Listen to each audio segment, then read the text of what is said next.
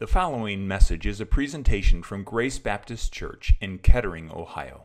Praise the Lord. Let's find our Bibles and go to John chapter number 20 this morning. John chapter number 20. And as you do, let me say this. Uh, thank the Lord for bringing some of our own through surgery this week. And uh, we want to praise the Lord for bringing Brother Ron Wrights through surgery and a skin graft surgery. Uh, and I talked with him yesterday. He is doing well, but uh, there's recovery that's needed with that. And our brother Tom Hartman uh, went through hip surgery. The doctor said it was one of the worst that he had ever done. But uh, he's actually been able to be relieved of some of his pain. And so pray for recovery there.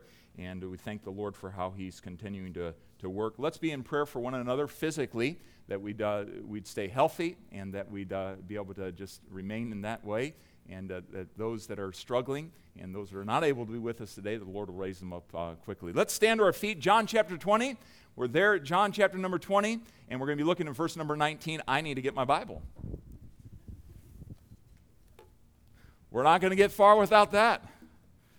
John chapter number 20. I am delighted to be back in our series this morning on Jesus, and specifically, Jesus this morning encourages. Jesus encourages. How many of you say, I could use a little bit of encouragement this morning?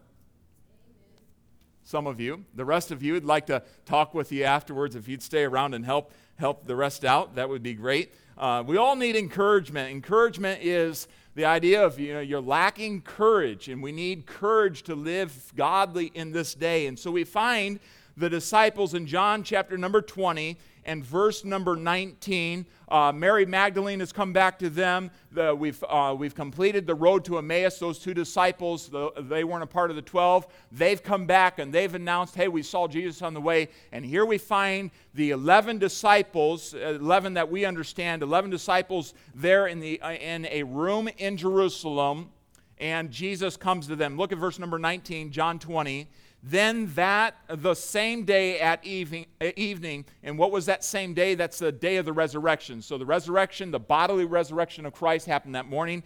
Then the same day at evening, being the first day of the week, when the doors were shut where the disciples were assembled. Now notice, for fear of the Jews, came Jesus and stood in the midst and saith unto them, let's read that together Peace be unto you. One more time. Peace be unto you. And I have, a, I have an idea that Jesus, if he were coming into 2021, that he would, he would announce the same thing to believers gathered just like us. Peace be unto you. Isn't that sweet? Just hear his voice. Peace be unto you.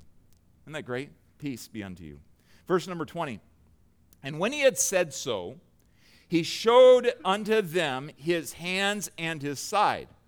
Then were the disciples glad when they saw the Lord. Then said Jesus to them again, Peace be unto you. As my Father hath sent me, even so send I you. And when he had said this, he breathed on them and saith unto them, Receive ye the Holy Ghost. Whosoever's sins ye remit, they are remitted unto them. And whosoever sins ye retain, they are retained. Now, there's two parts of this, this encounter with Christ, uh, spread over two weeks, two Sundays. Uh, this one, he meets with everybody but Thomas. And the next Sunday, Thomas is present in the meeting. After those that were in the meeting go out and tell Thomas, hey, you got to be there. We really saw the Lord. You need to be there. And so the next Sunday, he was there. And so we're going to take this on this matter of Jesus encourages his disciples in these assemblies over the next two weeks and look at that, and I trust the Lord will encourage our hearts. So let's uh, be seated and I'll pray. Father, thank you so much for the encouragement that you're going to give us this morning and help us to understand that you are the answer to our fears. And so, Lord, I pray that you would be our teacher, that your Holy Spirit would uh, use your word, as you've promised to do so, to teach us and instruct us in this morning. We do just commit this hour to you and ask that you would bless it. In Jesus' name, Amen. So, as I was saying, these guys are hiding out in a room in Jerusalem. It's not a popular time to be a follower of Jesus Christ. Peter already showed us that at the, at the fire when he was asked and he was brought to a point of cursing uh, ahead of Jesus' death, uh, saying, No, I don't know this man. I, I'm not with him. I don't know him. So it's not a popular time to be a follower of Jesus. And really, we should not think that at any time in history has it ever been a popular time to follow Jesus. I think if we go back uh, into the Middle Ages, when uh, to be a follower of Jesus might mean that you'd be hanged or drowned, uh, and we look at uh, different different persecutions of the church, and where it was a very dark time, and uh, even the the access to the Word of God was restricted um, by some major religions, major organized religions, and and and so forth uh, it, it's pretty amazing thing that at no point in human history has it ever been a popular thing ever since sin entered into the world to be a follower and an obeyer of God. In fact, let's go back a little further. If you go back to uh, a, a, time in the first chapters of Genesis and you look at uh, when Cain and Abel were together and they were bringing sacrifices to the Lord, and before there were any sorts of weaponry and so on, uh, Cain is very, very upset that that uh, Abel's offering is accepted of the Lord and his is not. Abel brings an offering that is a blood sacrifice. Abel, uh, Cain brings an offering that is of the fruit of the ground, the fruit of his labors. And essentially, he was saying, Hey, God, I want you to be. You to be honored with my works, and and Abel's Abel's over here saying, "Lord, I'm bringing you this sacrifice that you required to atone for my sin." And what does what does Cain do to his own brother? Kills him. Before there was weapons. By the way, the reason people kill is because of sin in their heart. Right? Right? Let's have a biblical perspective on that. It's not the weapon itself, it's the, uh, what's going on in their heart that causes them to murder and to lie and cheat and to steal and so on. So we find that following God and doing God's word, walking according to God's word, has never been popular. And so we find these guys I understand why they were hiding because it was a scary time to follow the Lord. And not that the Lord wanted them to hide out, but they, this is the fact. This is human reality. They were hiding out in the upper room. Now, what really intrigues me is the fact that these guys are later on in the, in the, the New Testament told to us to be the foundation of the church. Now, it doesn't mean they're the, the popes of the church or anything like that. They were just a foundation. The, the way that God rolled out the early church was on the backs of these apostles, these disciples, as they were preaching and declaring his truth. And then that was picked up and, and passed along as, as believers were discipled and as they taught, as preachers were um, raised up. We think of Timothy being a, like a second generation on to, to Paul in that, in that sort of way. And so these guys were there in this upper room as the foundation of the church, yet so fearful. How was the church going to move forward? How was the church of the Lord Jesus Christ, the body of the Lord Jesus Christ, going to roll forward with these guys? What's pretty amazing. They're very fearful, and I think we can all identify with them. Very fearful. But as Jesus meets with them on this Sunday, this day of his resurrection, which is why we meet on Sunday, the day of his resurrection. We don't meet on, the sat- on, on Saturday because once Jesus rose from the dead, we honor that, that memory and we, uh, we gather together, uh, exalting him as a resurrected Savior today. And so, as they gather together on that very first Sunday, they're very fearful. It's not a happy, joyous time. They are very fearful. They have a lot of questions. Where's Jesus? We haven't seen him. We heard what he said. We don't really believe it. We're really fearful. In fact, it seems like if we acknowledge that we're still following Jesus Christ, we might become in the crosshairs of the, the cultural leaders, the religious leaders in this, in this city, which are the Jewish religious leaders, the Pharisees, the scribes, the high priests, and so on, that put Jesus on the cross. And so when Jesus shows up, what happens? Courage comes to his disciples. And that's the same thing when Jesus shows up in our lives through his word, by his Holy Spirit, uh, the witness of another believer's testimony. Uh, when Jesus shows up in our lives, courage comes into our lives. Oh, how we need that even today. Oh, how believers across our land, across our world, need the courage of the Lord Jesus Christ uh, to be given to us to stand in this day. And it makes all the difference in these guys' lives. All the difference. This meeting, this Sunday, revolutionized their, their direction. They're going forward. It was a pivotal Sunday. And by the way, every time the church meets together, it's a pivotal time in our lives.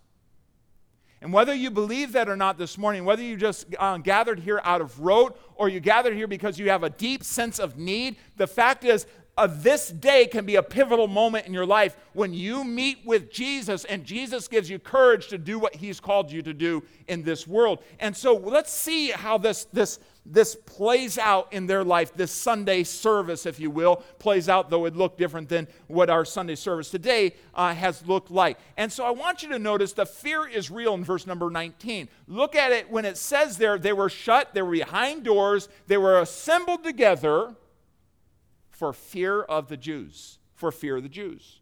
Now, this fear is something that we all we all face. It's it's really uh, a an emotion of anticipation.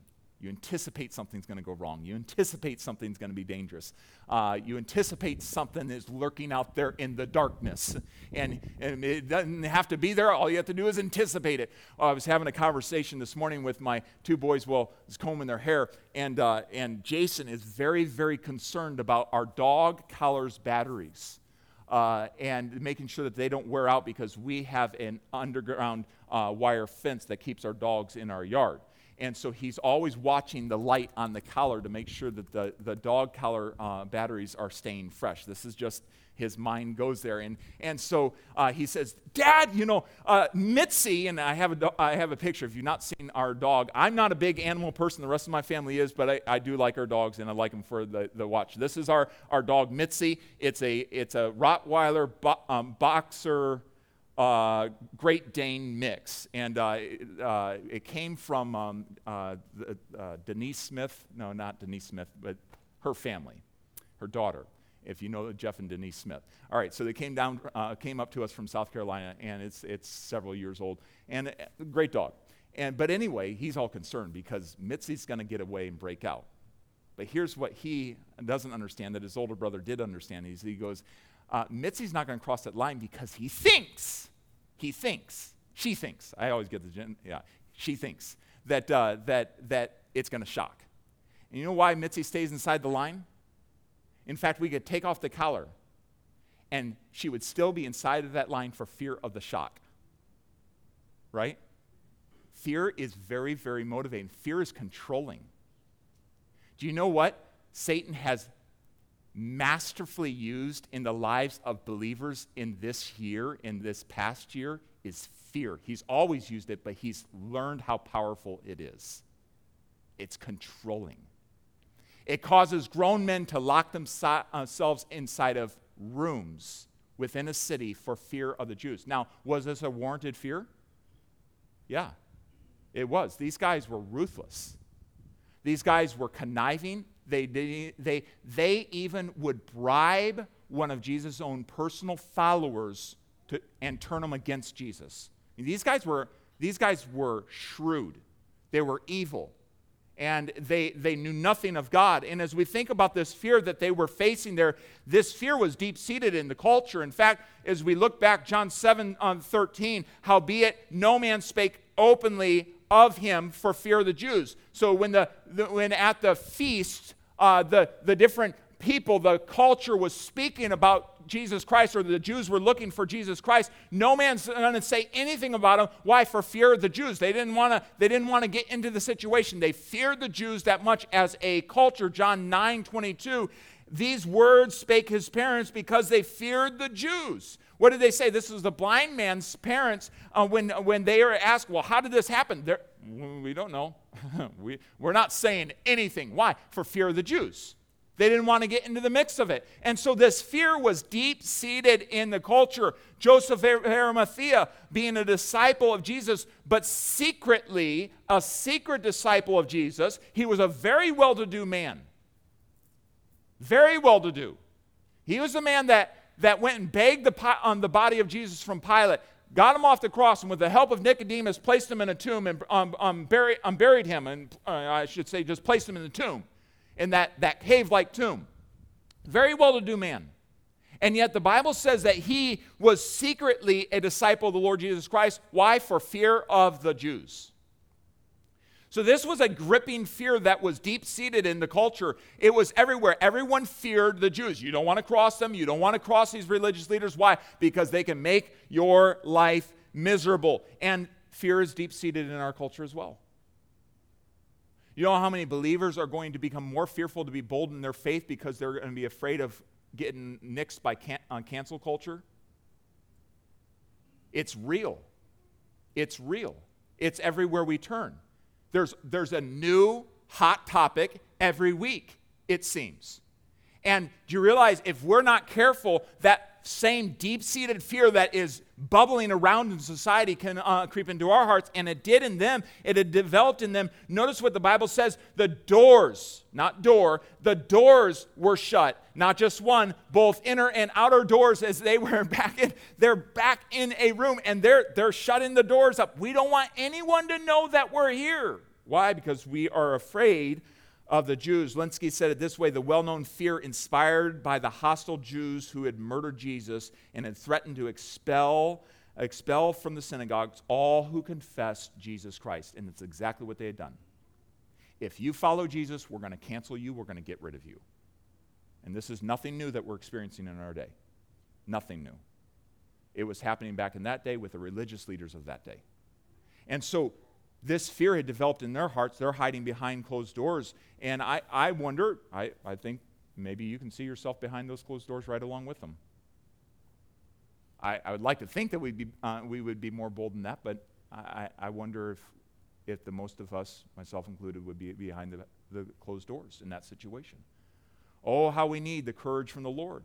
We can become gripped by fear and hide. Uh, you know, I think about our public identification with Jesus, it's easy to be baptized in, a, in an auditorium full of people that'll clap for you. It's another thing to be uh, to, to identify with Jesus Christ on the job site every day. That's another, that's another deal. It's another thing when you're asked, why, why do you do certain things? Well, it's because of the Lord Jesus Christ. It's another thing to give glory. We were talking in class this morning to give glory to the Lord for your skills in front of a, a lost group of coworkers. It's another thing. It's another thing to bow your head at, at a table at work and, and, and pray and g- thank God for your food, and giving away that, hey, I'm a follower of God. It's another thing. It's another thing to look different than the world, to, to not follow after their trends, and to, to, to be modest and, and to, to speak different, to think different, and to talk different in the way that we, uh, we interact with them. It's, a, it's another thing to identify with Jesus Christ in that way, yet fear can hold us from that. Fear can cause us to say, No, I don't want to look different. I don't want to be different. I don't want to stand out from the crowd. I don't want to, I don't want them to know that I'm a Christian. I, I'll just be like Joseph of Arimathea. I'll be a secret disciple of Lord Jesus Christ for fear of the, put it in, the culture, specific groups. You know, why do we hesitate to stand for God's truth in society? Why do, why do Christians, when they're given an opportunity to stand up for the uh, truth and maybe on a, on a talk show or something like that, uh, have fear to, to boldly stand for truth. And we've seen um, believers, we've seen pastors buckle time and time again where they were given a question about their faith and they buckled, maybe about creation. Where do we all come from? And they buckled. Why do we hesitate? Why do you hesitate when you're challenged on your beliefs, on biblical beliefs? Listen, fear will cause us to hesitate to stand for truth. Uh, fear is going to cause you to hesitate to stand. That you believe that in the beginning God created the heavens and the earth. This past week was Earth Day, wasn't it? Right? Where the whole world worships the earth. That's what it is. It's worshiping the creature more than the creator. It's idolatry of the highest sort. It's Earth Day. And so uh, one of the things that came to mind, and you know, there's so many verses in the scripture that, that would cause me not to follow along in that. I'm thankful for the earth. I'm thankful for the fog this morning when we woke up. I'm thankful for the weird snow that we had in the past week. Isn't that weird. You know, it's just like, where did that come from? The Lord gave us a lot of variety. I'm thankful for all these things, but the fact is, we don't worship the earth. The earth is not our mother. Don't, don't, don't ascribe the earth is your mother. God is your heavenly father.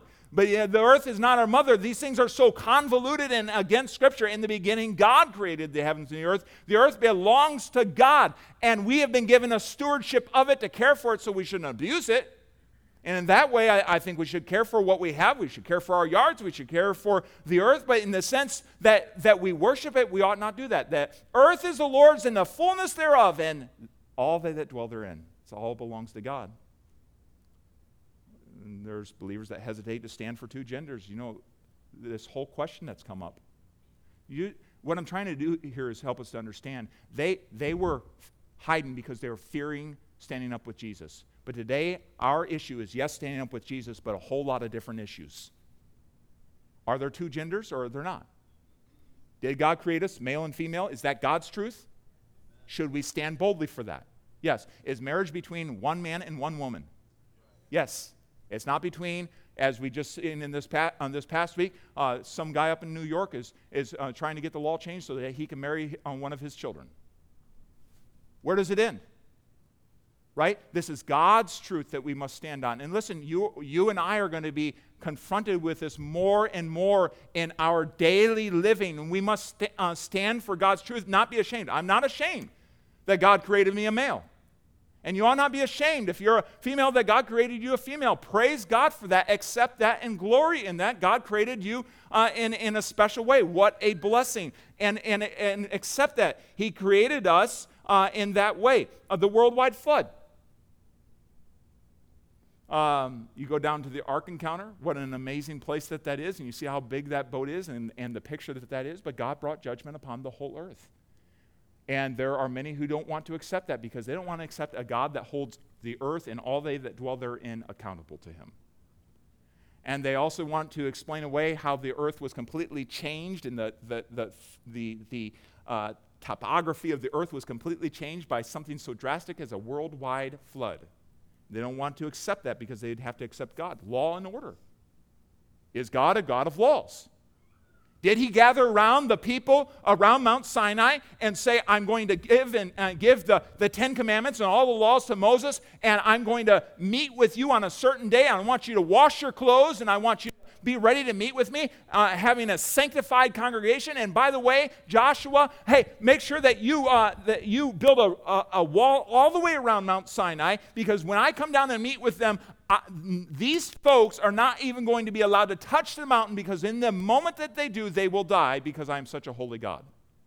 And you think, boy, this is very stiff. God is a God of law, and he expects to be obeyed. And when his, his laws are not obeyed, there are consequences. Well, these are things, these are biblical things. These are things that God taught us all along. But you know what? As believers, we can fear, well, if I say that, they're going to ostracize me. No, we must stand and, for, and not fear standing with God. And so there's so many things, and I could go on, whether it's, it's uh, work and how that God has created us to work as he did Adam in the garden, or whether it's our freedom. These are things that God has designed. God has put in as principles and values in our, in our day. He's given us these truths in the scriptures. We have to stand with God's truth. But they were fearful standing with Jesus. I don't want to. I don't want to say I'm following Jesus. And maybe in our day, it's I, I don't want to say too loudly that marriage is between a man and a woman. Right? And as I think about our children here this morning, listen, parents, they need a good role model in us standing for God's truth. They do. How's the next generation going to stand up? Where's this generation going? It's pretty crazy, isn't it? Oh, they need, they need to see it lived out in our lives. They need to see us be bold for the Lord Jesus Christ, not hiding in fear. But this was the reality, and we have the same reality. There's fear all around us. And, and I, I think we'd be lying if any one of us said there's not a fear in our hearts that creeps up as we see our culture in the way it is. They had that same fear going on. That's why they were in that room. So, what happens? Well, Jesus reveals their fear. In verse 19, then came Jesus and stood in the midst and saith unto them, Peace be unto you. Now I want you to think about this. Jesus is never distant from us. He's always, he's always near, right? But he shows up. There are times where, in our experience, the Lord shows up, uh, not, not physically right now, but he shows up through his word, through the word of another believer. He shows up and he helps us to realize hey, I'm still here. I am still with you. I'm keeping my promise, and I want you to know that. And in so doing, he reveals our fear. Luke 24, the parallel passage of this, verse number 38 says, And he said unto them, Why are ye troubled? He shows up. Peace be unto you. Why are you guys troubled? What's going on? You're like, well, don't you understand? These guys want to kill us too. And we could say the same thing. Don't you understand? This is 2021 in America, and, then, and it seems like everyone is, is rushing away from God, and, and they're, they're adopting all sorts of crazy ideas. And uh, we, we're living in such a crazy time that is going away from God. Why wouldn't we fear? He says, Why are ye troubled? Why are you disturbed? You found yourself disturbed? Jesus asked his disciples, Why?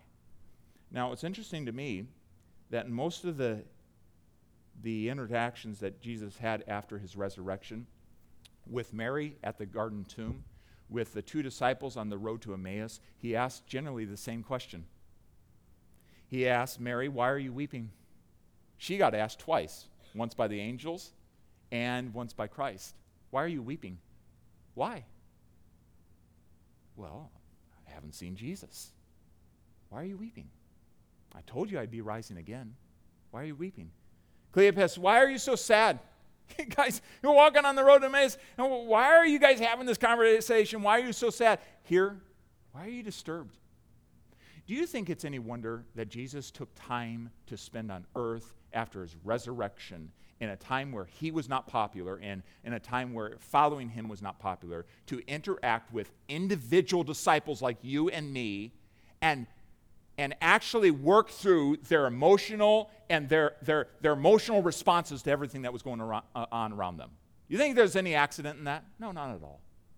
And so that's part of the reason why we're going through these is to help us understand Jesus cares about what you're feeling today. Jesus cares about the, the state of your thinking and he wants to change it. And so he reveals the fear. Why are you disturbed, guys?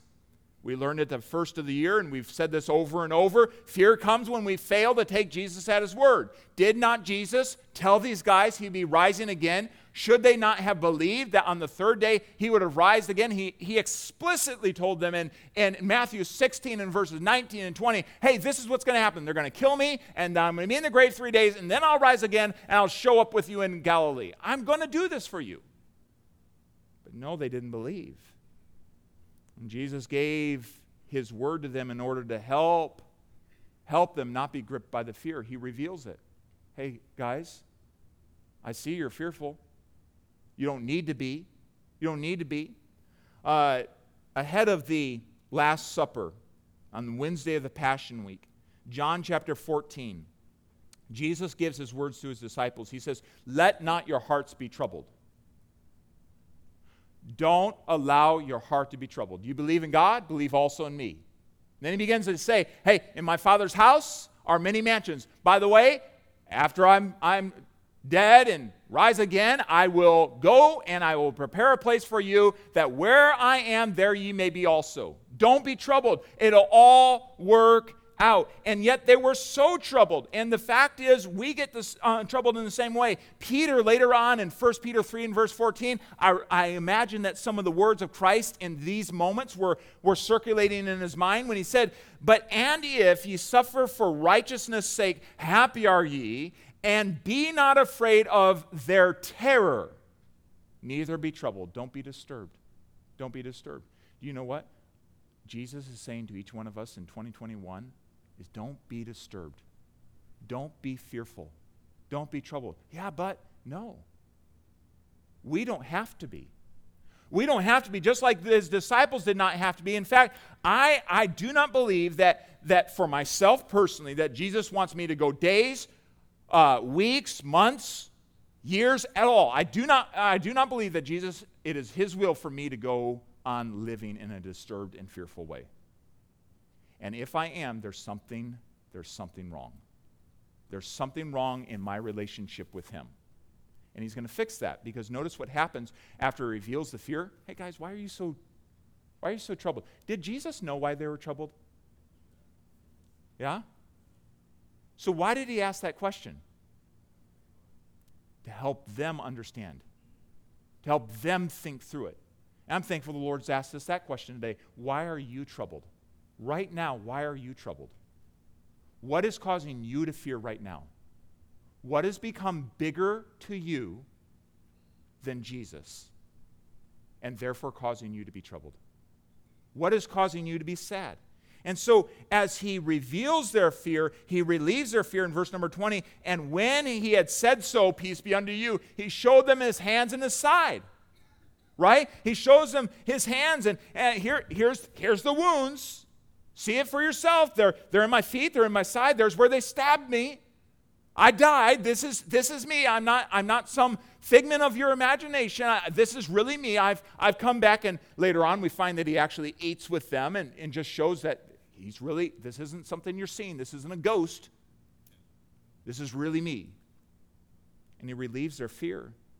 Because notice what it says then were the disciples glad. Why? When they saw the Lord. When they saw the Lord. So here I am. And you know what? That's exactly what relieves our fears too. When we see God is bigger than our problems, when we see God is bigger than that, that person or family that's causing all sorts of struggles in our life, making our life miserable, right? Or here's the threat of somebody at work. Or you have a financial um, problem ahead of you, and you see God and Jesus Christ as bigger than that. I, I have this really crazy thing that I do, and uh, I've told, I, I've mentioned it before. Doesn't matter if you remember. It's just, it's just what I do. This morning I looked at the clock, 6:33. My mind always looks at clocks and associates things with it, either hymns or verses. I don't know why. It just does. I look at the clock. It's 8:18. I remember "Great is Thy faithfulness" out of our hymnal. I just do. uh, uh, uh, 828, remember, all things work together for good to them that love the Lord. This morning, first time I'd noticed this one, 633, and the Lord reminded me of the verse, but seek ye first the kingdom of God and his righteousness, and all these things shall be added unto you. You know what? There's not one problem, one financial issue that you have that is bigger than Jesus. Yet, how many times do those cause us to fear? And that becomes bigger than him. And the key to their fear being relieved was seeing Jesus.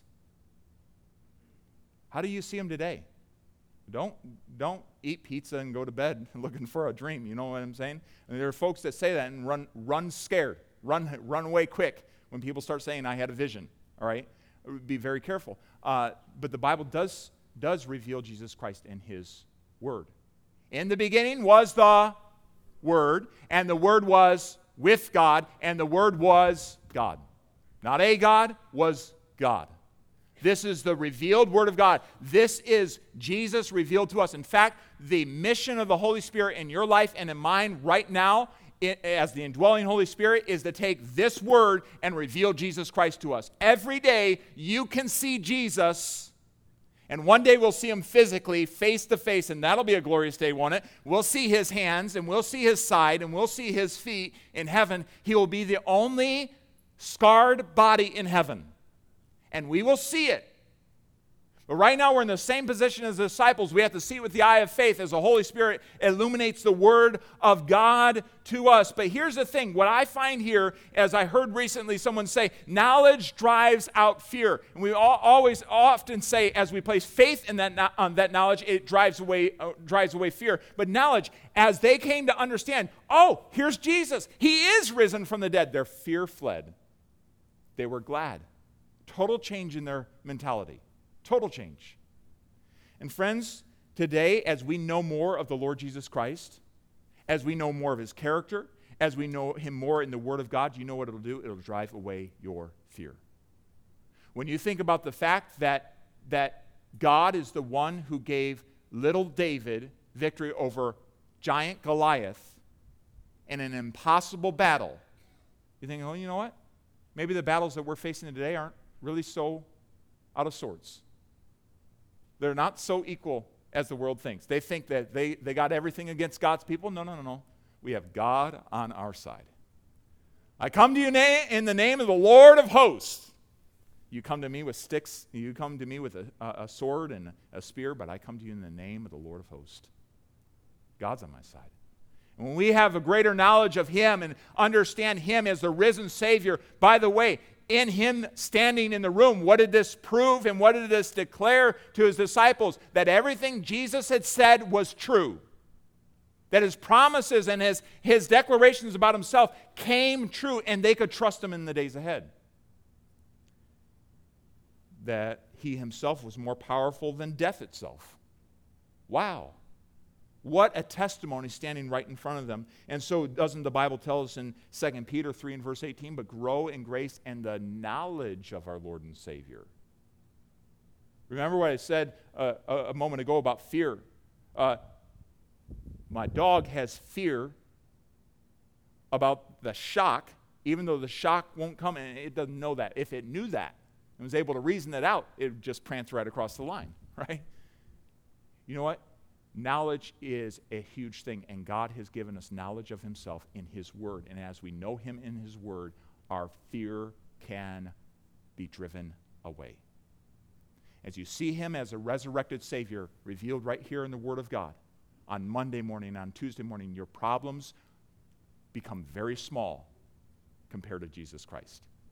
And oh, how we need that. We need to see Jesus. I need to see Jesus today. You've gathered together. And doesn't the Bible tell us, Hebrews uh, 12 and verse 2, looking unto Jesus, the author and finisher of our faith? Why does the Bible tell us to keep our eyes on Jesus?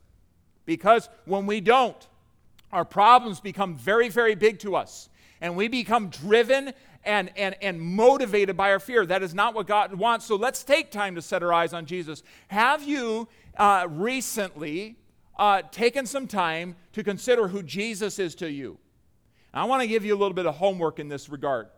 Maybe this week, take, a, take some time and say, you know, I'm going to sit down with a blank piece of paper and I'm going to write down who is Jesus to me? What has the Bible revealed to me about Jesus that, it, that I know him to be to me personally? I, I wrote down some things like this He is almighty. The Bible tells me that, but I've personally seen his almighty works in my heart, in my family's life, in, in other hearts where he takes a hard heart and he softens it he changes the uh, uh, two hearts towards each other. I, I, I, i've seen the personal almighty nature of jesus christ. He is eternal god who is the same yesterday today and forever. He is wonderful as isaiah says and indeed he is.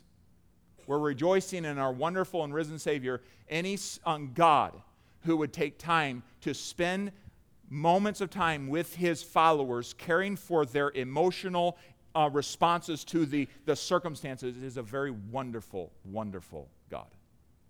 Think about that. He took time to spend time with disciples, just like you and I, who are going through fearful moments, who are weeping, who are sad, coming to him into each of those moments and helping them get through it. That's a wonderful, wonderful Jesus. what a wonderful Savior we serve. He's my peace.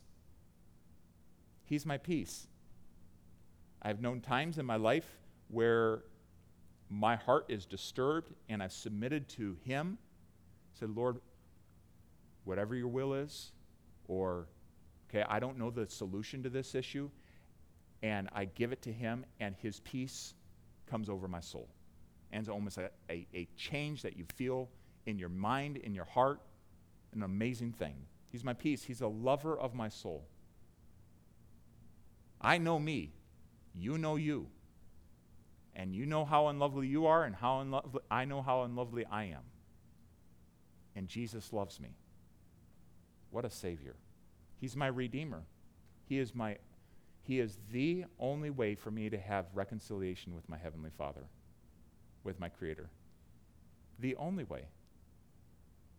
He redeemed me. He bought me back from the bondage I myself put myself in through sin. And he bought me back. Certainly, the songwriter had it right Blessed Redeemer. Up Calvary's mountain one dreadful morn. Blessed Redeemer, precious Redeemer. He's my Redeemer. He's a shepherd of my soul.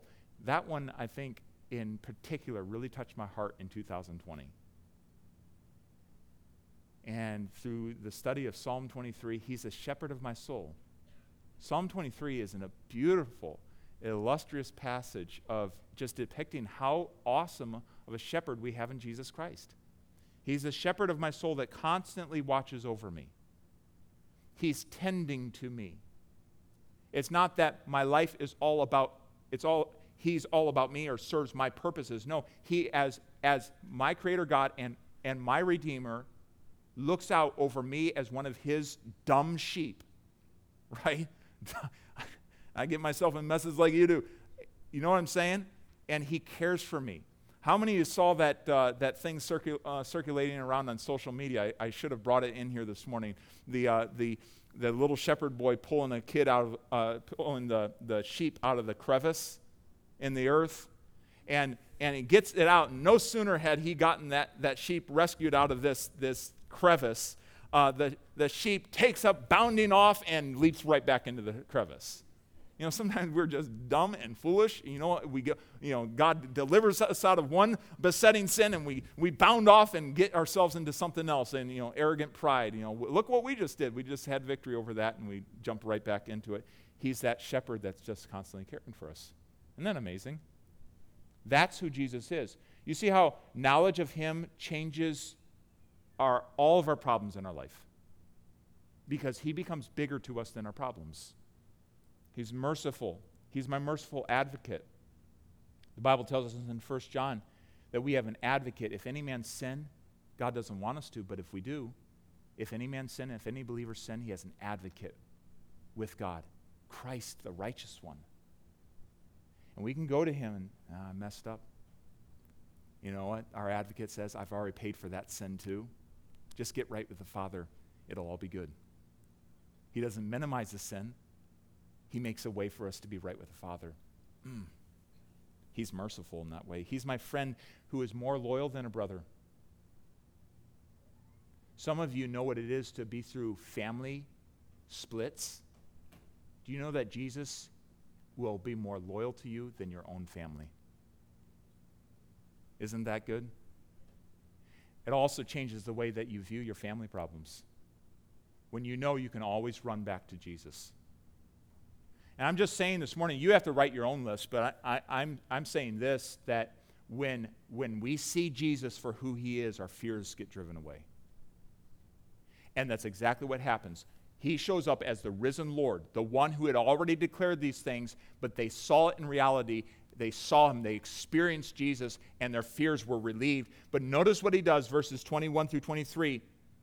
Notice how he redirects them because he gives them a mission. Jesus is not just relieving your fears to make you comfortable. He's relieving your fears. He relieves our fears in this day to, uh, to send us out into a mission that he has for us. And that's what he does here. Peace be unto you, he says again. Peace be unto you. I want you to have my peace dominating you. This is a wonderful uh, greeting that Jesus is giving his followers. As the, my Father hath sent me, so send I you. Now, Jesus was sent on a mission to earth. The Bible declares that to us over and over. Luke 19:10, he's come to seek and to save that which is lost. Which, by the way, Jesus is on a mission this morning. If you are not yet saved, if you've not yet been redeemed, forgiven of all of your sins, your past sins, your present sins, your future sins, if you have not yet been redeemed by the blood of the Lamb, by the blood of Jesus Christ that He shed for you at Calvary, you can be redeemed today. You can be forgiven. You can be bought back. You can know for certain today that you have eternal life and that when you die, you will spend eternity in the presence of God, not based on your goodness, but based on His righteousness. You can know that for certain today. He's on a rescue mission today in this room, in Children's Church, wherever the word is being preached today. He's on a mission today to seek those and to save those which are lost. And we want you to we want you to heed his calling. I find in Mark 1 and verse number 38 and he said unto them, his disciples, Let us go into the next towns, that I may preach there also, for therefore came I forth. Why did Jesus come to earth? To preach the gospel, to preach salvation through his name. And so that was his whole purpose in coming. And so now he says, Hey, the Father sent me to earth to preach to you and to help you to understand how you can be reconciled with the Father. Now I am sending you out to do the same exact thing, but boldly, not boldly in yourself, but boldly um, because I am bigger than all the enemies that you'll face out there. He's bigger than Satan. We talk about being in a spiritual battle. Satan thinks he's winning. He wants to continue to, to make it look like that. By the way, Satan is a master at Photoshop. Master. He has always been a master of illusion. And he can make things look like they are not. And he does. And we, as Christ followers, often get our eyes off of Jesus and get it on his, his Photoshop pictures, if you will, his, his illusions, and we begin to think, oh, we're losing. Oh, this is a losing battle. Who's, who's coming back on a white horse with written on his side, King of Kings and Lord of Lords, and faithful and true? Who's coming back? Who's going to snatch us all away before all, um, all judgment breaks loose on the earth? Jesus with the, the trump of God, and we'll get to um, forever be with the Lord in the air. What an amazing thing that we have looking for, uh, we get to look forward to. We're not on the losing side, friends. Jesus is winning. All things are in control. In fact, as one preacher said it, all is well in the kingdom of God. Mm. We have nothing to fear. And so he's going to send them back out to face, yes, enemies, his enemies, but he's bigger. He sends them out to declare the message. Even so, send I you. He dispatches them. He dispatches. That's what the word is dispatch. Once in a while, there might be a, a, a, death and where they'll need a chaplain at a scene, dispatch will call me and say, We need you at this, at this location. Our officers or our fire department they, they run off the orders of dispatch. You and I run off the orders of Jesus Christ, who dispatches us into certain locations, into certain jobs, into certain neighborhoods, into certain uh, family events to be his messengers in those moments. You know that we're not just soul winners one day a week, we're soul winners every day of the week. As the Lord dispatches you, where is he going to dispatch you tomorrow? Where is he going to dispatch, dispatch you today at lunch? Where is he going to place you to bring the message of the gospel? He's sending them forth. Fear had shut them in. Jesus sends them out and says, I want you to go be my message bearers into the world. And so, what does he do? He doesn't leave them to do it on their own. He says, He breathes on them and says, Receive ye the Holy Ghost. You need my power, you need my presence. You need my abiding presence with you. The Bible says in Matthew 28 and verse 20, and lo, I am with you always. How is Jesus going to, uh, to fulfill that promise? By giving the Holy Spirit to his disciples to go with them everywhere he dispatches them. Lo, I am with you always, even unto the end of the age. They're talking about the world coming to an end in what is it now, 12 years? Right? We're all going to burn up. It makes a lot of sense after, after, uh, after Tuesday, right? We're all going to burn. They, they're talking about the earth will end when God says it's time to end. And Jesus will endure and be with us all the way until the end of the age, until he calls us home. what an amazing thing that that is. But what I notice here, Jesus is sending them with his spirit, with his presence. It is not the self sufficient that Jesus Christ uses to carry the message of the gospel into the world. It is those that are fearful apart from his presence. Every one of us can identify as being fearful to be his message bearers in the midst of this very crooked and perverse and devilish world. Right? You're in good, you're in good company because he gives them his spirit, his presence, and says, Now you can go do it. Beforehand, no, they're hiding up. They're sheltering in place. We're not going out there. No way am I talking to them. They'll kill me. No, he gives them the Spirit. Now you can do it. Now, if you think that being a witness for the Lord Jesus Christ fulfilling his mission is about your self sufficiency, you're going to mess up every time. In fact, you probably won't do it. And when you do, you'll probably make a blunder of it. But if you'll go recognizing, I don't have anything to offer, I'm thankful for his spirit, he gives them His Spirit, His presence, and now they can go do it. Now they can boldly go through. This is what changed Peter from being in that room to standing in the middle of Jerusalem and preaching to 3,000 souls on Pentecost. This is what changed Peter and John from being in that room to walking up at the hour of prayer into the temple and saying, Hey, silver and gold have I none, but such as I have give I thee. In the name of Jesus, rise up and walk. And then um, we're able to preach again in, uh, in Acts chapter 3. That's what changed the disciples. Is Jesus going to use you to preach to 3,000? I don't know.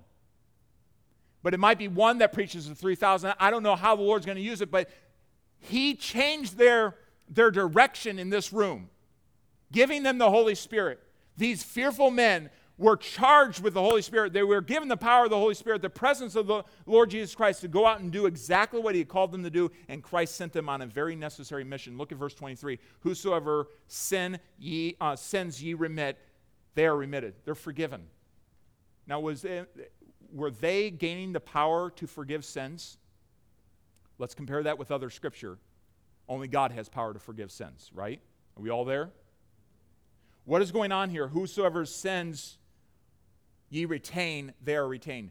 It is this by your gospel preaching, by preaching me, there are those that are going to believe on me and their sins are going to be forgiven. And by your gospel preaching, there are going to be those that reject your word and they continue on and they die in their sins. You know what Jesus is saying to his disciples? Your mission really matters. If you don't carry through, somebody's either going to, uh, to uh, miss out on, on, on being forgiven and stay in their sin, or someone's going to uh, find the forgiveness in the Lord Jesus Christ. Your mission, what you are going to do this week as you go out into town this week, as the, the, the members of Grace Baptist Church, as the, the members of the body of Christ, as you go out, your mission really matters. To take it seriously, no one wants to be involved in a mission that doesn't matter. No one wants to be the person on the job that's just given, given a, a detail that really doesn't matter, just fills time. No one wants that. Jesus saying to his disciples, Hey guys, I've given you my Holy Spirit, my presence, and what you're going to do for me really matters. And it's no less different today. Your words really matter this week. They're the difference between someone spending an eternity in heaven or hell. They really matter. Our mission matters. And so we have a church here that becomes fearless as Jesus gives them courage. A.W. Tozer says a scared world needs a fearless church. Your scared coworkers need a fearless Christian, not bold and brash, self confident, fearless in Jesus Christ. I've seen Jesus. I know how the story ends. I know the answer from his word. It's not my answer, it's his answer, and it can change your life. That's the type of people we need to be this week. That's the type of Christians we need to be in 2021. Jesus is risen from the dead. There's no need to fear. That's why we're taking time, 40 uh, some days, to focus on rejoicing our wonderful and risen Savior. We need to remember He's risen from the dead. His, his hands have scars in them. His side has scars in it. Uh, his feet have scars in it. He is risen from the dead. He has conquered sin, death, and hell. And we don't need to be fearful at all. Greater is He that is in you than He that is in the world. We have no need to fear. And that's what He teaches His disciples. He brings them courage. I close with this illustration. Um, when, when I was in India, and you could, you could go to many places in the world and find stories, but this one I have personal connect with. I, I shared this, I believe I shared this with you when I um, came back from India. And this man by the name, I'll just use his first name, Ben, Evangelist Ben, um, is a just a really dynamic preacher of, of the gospel. Um, nothing, nothing special. Person laughs, enjoys life just like, like us. I remember him uh, getting on all the pastors in the, in the pastors' conference because they, they, they would have their cell phones. And he says, right in the middle of preaching, they'll answer their cell phones because they, they you know, it's just a cultural thing, but they'll answer their cell phones. So he'd go up and down the aisle, turn off your cell phones, turn off your cell phones. I, I videoed him at one point doing this because I thought this is so this is so very intriguing. This is how he, he dealt with his, his pastor um, buddies that were there. Turn off your cell. He's just a, a, guy that really enjoys life. But you know what? We were on our way into, into uh, to the mall, and he and um, Brother Fielder were s- uh, sitting in the front seat, and he was sharing a report with Brother Fielder, uh, who heads up Worldview. Um, he was sharing a report, and my ear, you know, it, it kind of centered in on the conversation that was going on there. And so I asked him about it later. And the conversation was about an event that's happened within the last couple years where he was going to preach the gospel in a particular village and was confronted and stopped. And I know, I wish I would have, I wish, I wish, I wish I would have uh, recorded this in a little different spot. but I think his voice will come through. So you're going to have to focus in on his voice. But I want you to hear this minute and a half testimony, and I want you to think about the fearlessness that God gives to his followers to do what he calls them to do. All right? Can you guys play that? Uh, you had mentioned you faced some opposition. Your family was threatened. Um, were you threatened? Yes, one uh, once in up, guys? a village when my, me and with my wife when we were just going, uh, some of the anti-Christians, say about 15 to 20 boys, youngsters, they came and surrounded us. And they said, you are not permitted to go to this village because there's no Christians are there. Only you are a Christian, why are you going there?